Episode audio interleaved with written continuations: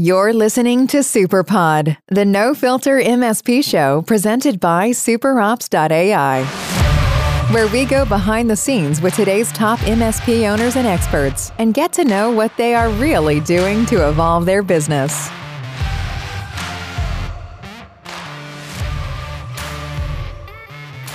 Hey everyone, welcome back to Superpod, the no filter MSP show. I'm your host, Praveen, and I hope you folks are having a great time wherever you're from. So uh, today's guest is a dear friend or a virtual friend, as I should say, uh, you know, in these times, a fellow podcast host, an MSP thought leader, and the CEO of Sabino CompTech. Chances are you've already found out who this is, right? But I'll say it anyway. Nancy Sabino. So welcome to Superpod, the No Filter MSP show, Nancy. How are you doing today? So much for having me. I am doing great. Fantastic. awesome. Good to know. So, you know, I did say a lot about you, right? Our fellow podcast host, MSP thought leader. I know you as someone who's very, very, very active on the MSP communities. Uh, you know, wherever I've been, you know, one person I've constantly seen pop up everywhere is you.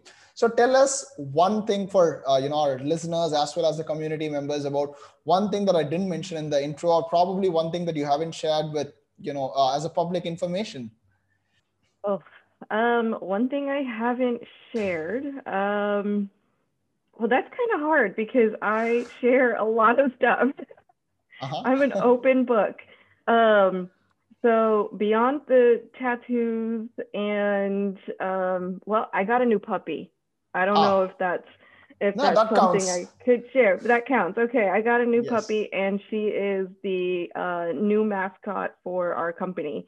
Oh, so wow. she's um yes, yes. So she is our um, chief.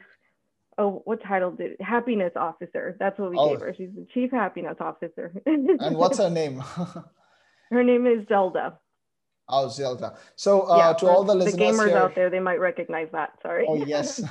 so you heard it here first. So uh, Nancy has hired her first, you know, chief happiness officer. So you heard it here first, and hopefully a PR comes out next week. That's right. yes. So uh, Nancy, so I want to start off uh, with uh, you know uh, one question, right? So you've been in the MSP space for almost a decade now, if I'm not wrong. So how have you seen, you know, the MSP space kind of evolve? I know it's a pretty broad question, so I want you to kind of, uh, you know, address this from one a technological point of view and end user point of view, right? So how have your, uh, you know, technology adoption, or you know, if you could take us back ten years down the line, what are kind of techs you used? You know, how did you start, and then you know how things have changed now, and from a client in client perspective, right? How were things back then? How has the expectations are you know uh, expectations from the clients have changed? That's a great question. Um, so yes it's been over a decade uh, going on probably 15 years that i've been in the industry. Uh, started in it basically right out of high school which is um, you know 18 uh, 18 19 years old and went directly into the field and back then, there was a lot more break fix um, customers that we were dealing with. And so it was the what, I like to call the traditional um, it breaks, we come out and fix it. And um, over the years, we realized that business needs were changing. And so as business needs were changing, our model needed to change as well. And so uh, when my husband and I first started our first company, it was at the age of 22, and it was uh, a break fix company. And then, um, it, what 2016, we decided to close that business and uh, start a new one, which was the MSP model. And mm-hmm. that was really driven because of how business needs were changing and what we were seeing with how customers were interacting with us.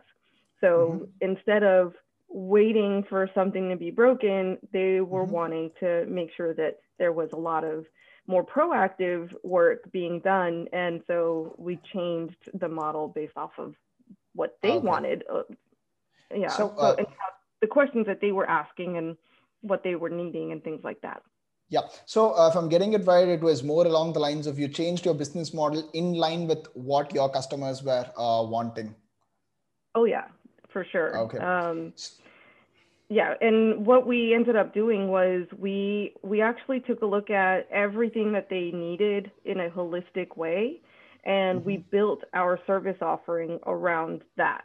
Um, so we standardized everything that they were needing, ultimately speaking, and so mm-hmm. we we created a platform that they sign up for, and so every customer that we get gets this standardized package that fits everything that they need. Got it. So uh, then I want to kind of dive into that part, right? So uh, you know, uh, we we have do have a lot of listeners who are just in their break fix journey and stuff like that. So uh, do you recommend they con- uh, keep continuing in that, or uh, you know, two questions that come for me immediately is at what point, let's say if I am a break fix break fix owner, at what point do I decide that hey you know what? Enough is enough. Let me go to uh, you know an msp managed services model. Is it does it gonna be uh, only driven by customer needs or do i need to look at revenues and stuff like that? Or can i continue being a break fix if it uh, works for me? I, I think that is up to the individual. So there are mm-hmm. situations where break fix um, is needed and where certain businesses would prefer that um, depending on what their business needs are. Um, but if, as a business owner, if you start to recognize that there are more opportunities for proactive work, then that's when you're going to start looking at um, more of the managed services on a monthly, on a recurring basis, which on a business level, that is going to be a lot more um, predictable for you, and you're going to it's going to increase your cash flow in a mm-hmm. much more predictable way. And so th- there is differences when it comes to that. For me personally, I liked that security much better. Mm-hmm. Um, and so I wanted to capitalize on that security because it worked with my lifestyle and it worked with my my customers' needs. Um, and so that's that's the reason why we made the shift. Um, but I know plenty of customers or plenty of yeah customers I guess that have um, decided that they wanted to stick with a break fix uh, model, and so they didn't convert over with us. Got so it. it really depends on customer needs, your lifestyle, and what you're looking for, uh, and and you can make that work. Yes. Uh, you know, your last part, I was just going to en- encapsulate saying, hey, it depends on your personal choice and what your customers want. I, and I think you did that for me. You know, shows that you're a seasoned podcast guest.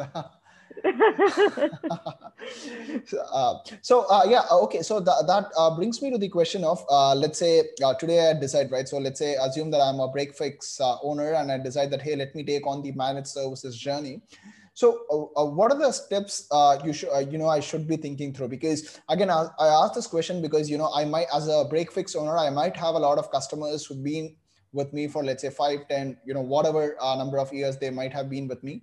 So, uh, you know, do I transition them into let's say managed services? What are the operational you know from a hiring point of view from an operations point of view finance point of view. So what are the steps that i need to be aware of if i'm like you know making the transition from break fix to managed services? Um, the first thing that i would say is what are the commonalities of your customer base? Uh, once you start to recognize those commonalities then you have to look at do they share a problem and how can I fix that problem for them? Once you figure that out, then you can start to put pieces together for a platform that will benefit them and solve that problem at the same time. Um, on an operational standpoint, that means that you can begin to standardize your products, you can begin to standardize your service offering and how you then have the service delivery uh, portion of that. So it, and the customers that don't fit within that model, the ones that are on the outskirts of that, at some point in time, you would probably have to make the decision of letting them go because they're going to be a distraction to the standardization that you are putting in place. Got it. I think uh, if I'm getting this uh, kind of right, it's more about seeing the common uh, commonalities between your customers and trying to standardize.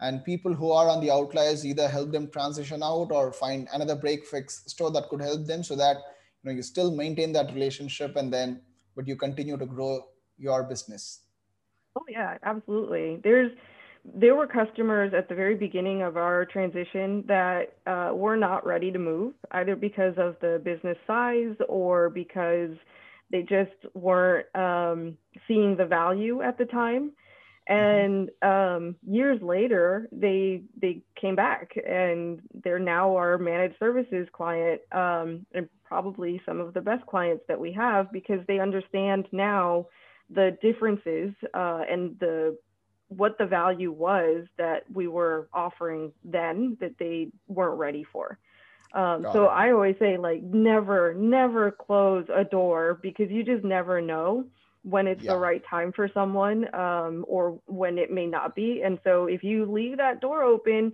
then at least you can you know continue that relationship and you just never know when it may come back.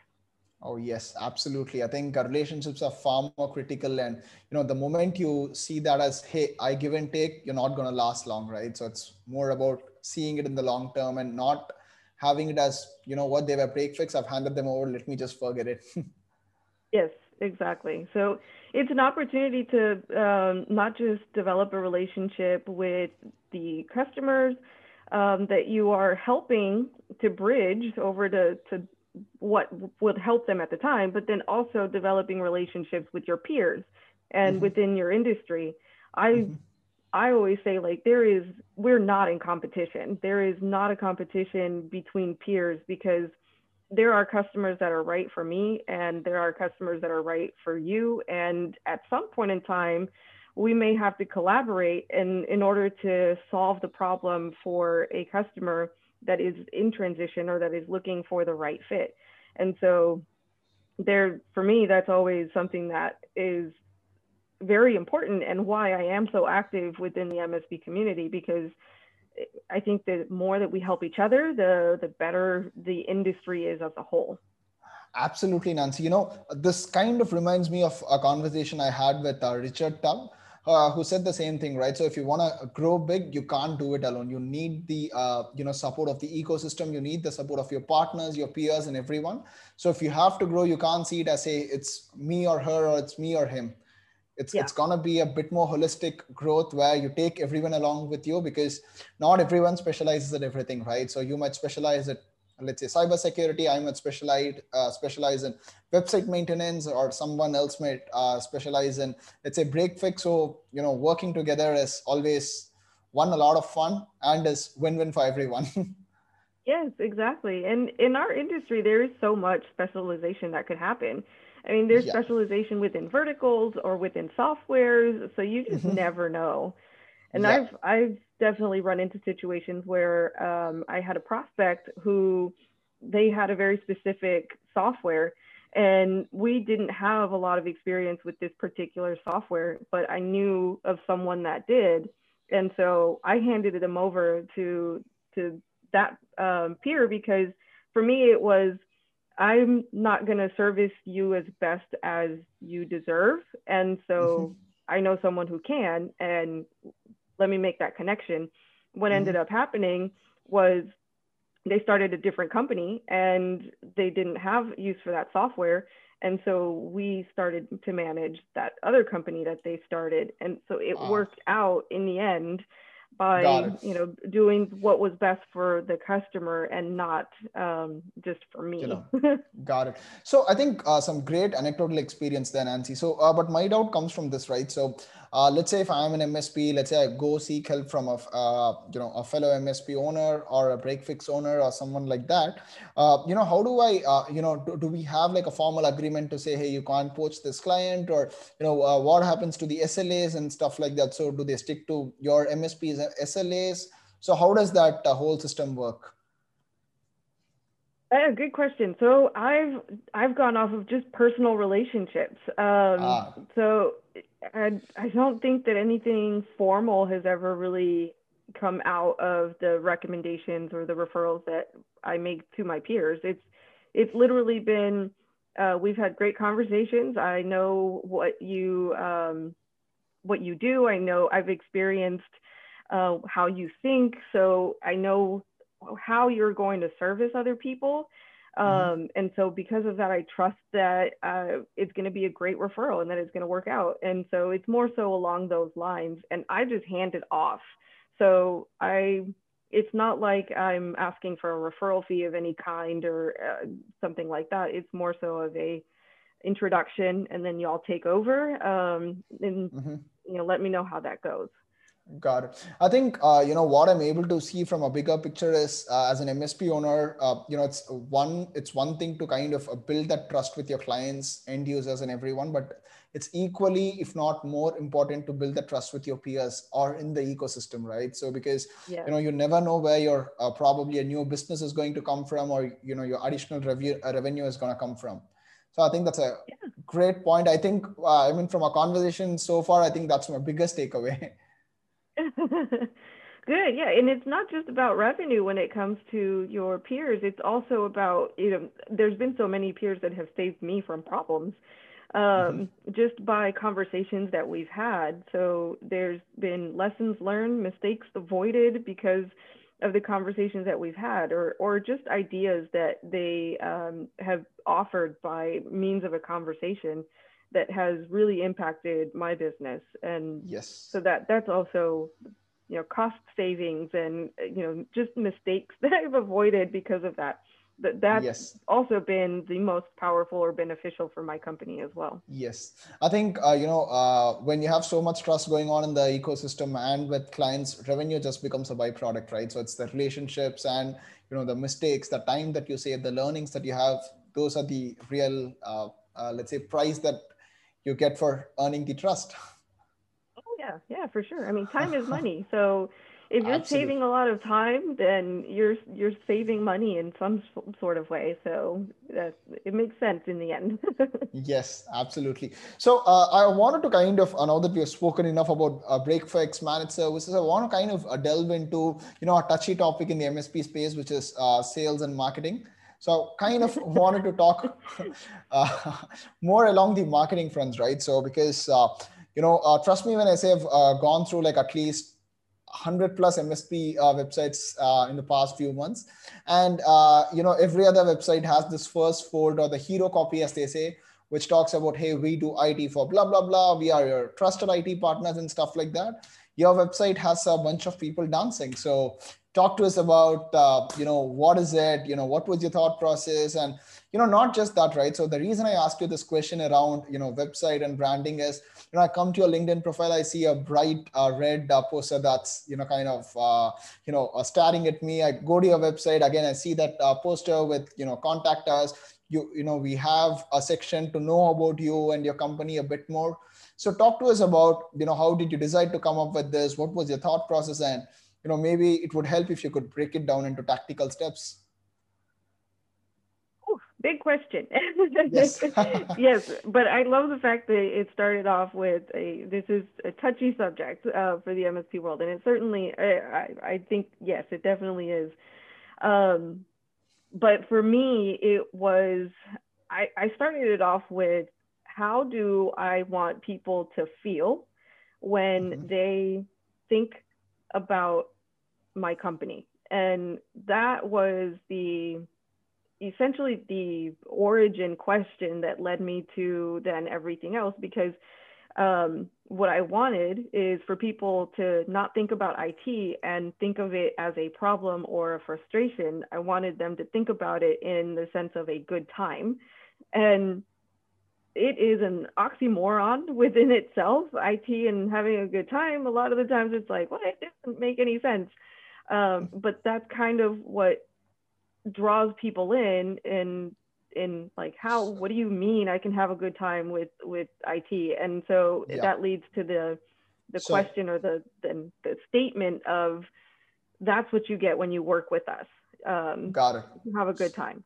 So that's step one. So start with the why on you know what are, uh, what do you want people to feel when they come to your website? So you know as you speak i'll just encapsulate those points so that it becomes easier for our listeners to kind of you know have those takeaways. So start yeah, with the why first. Yeah. Yes yes absolutely. Um, and then after that it was how do i want to um, incorporate myself into that. Um, and so it basically the face. Um, who mm-hmm. do you want them to see? Because they also need someone to relate to. Mm-hmm. Um, they customers do not relate to the technology. There is no way that that happens. There's no emotional attachment there. And so mm-hmm. they have to relate to a story, a person, um, someone who they see themselves in. And so that led me to then now utilizing myself as the face of it. And it was mm-hmm. difficult for me.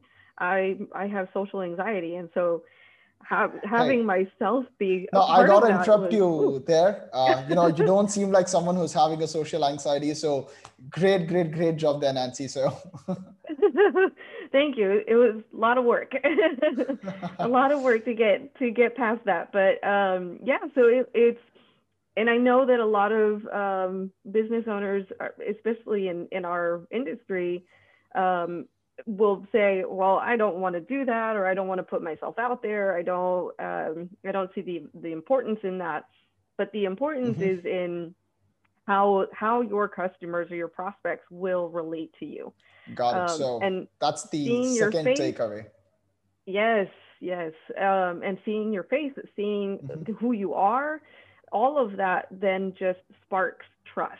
And when it comes to IT, you need to spark trust in order to mm-hmm. even start to develop any kind of relationship.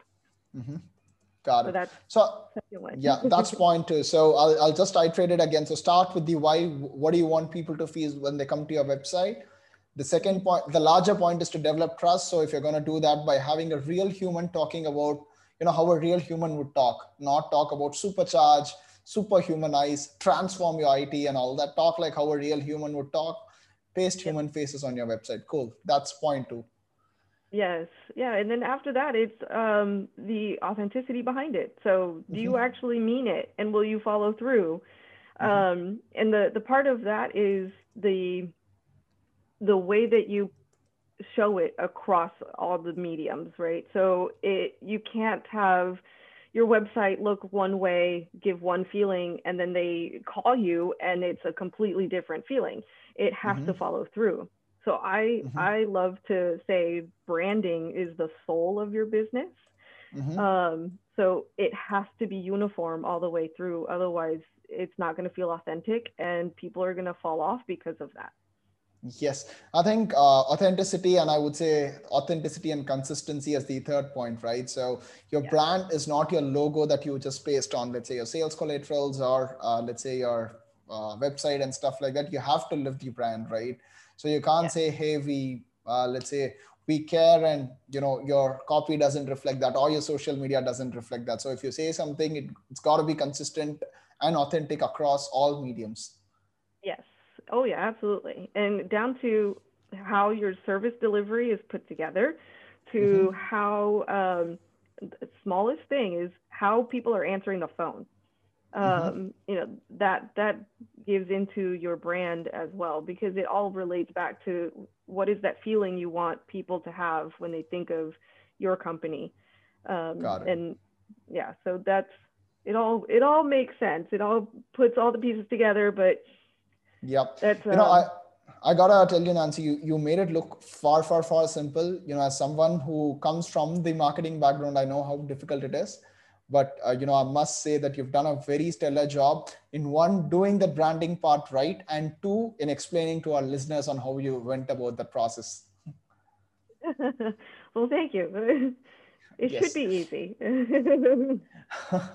hopefully uh, easy. Yeah. yes hopefully a lot more msp owners you know delve along those lines so, um, you know, again, with respect to, again, um, you know, uh, okay, like, great, right? So I have, as an MSP owner, I have the brand ready. I have, let's say, a couple of employees, you know, who are abiding by the brand.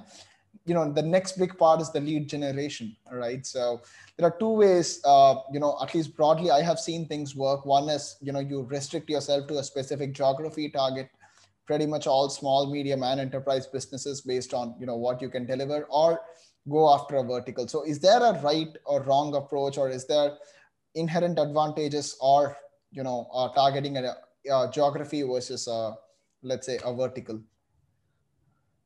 Good question. So for the way that I think about it is uh, who's your ideal client and if you start off with creating a profile of who it is that is your buyer, then you can start to formulate where they are.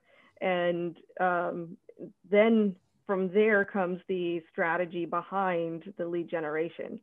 Uh, mm-hmm. But the first and foremost important thing is who is your ideal buyer and, and uh, how do we figure that out uh, let's say i haven't had a clue and i've had like clients from let's say across verticals across geography. so how do you uh, you know kind of narrow it down Good question. So, if you already have clients, um, that's when you start to look at what are the commonalities and who do I like the best? Um, you know, who do I work with the best? Um, you're gonna have your A clients, your B clients, your C clients, and when you start to categorize them in in that fashion, your A clients are who you want because they have all the right markers of who what makes a successful client for you. You know what are the success stories behind behind those? And a lot of the times that's where you're going to find the best value that you've provided. And so once you start to realize that you want more of those people and so mm-hmm. start to put a profile based off of them their commonalities what um, what vertical are they in? What software do they use? Where do they shop? How many employees do they have? Um, I mean, mm-hmm. there are so many things that that you can pull off of that to start creating that profile of the ideal mm-hmm. client.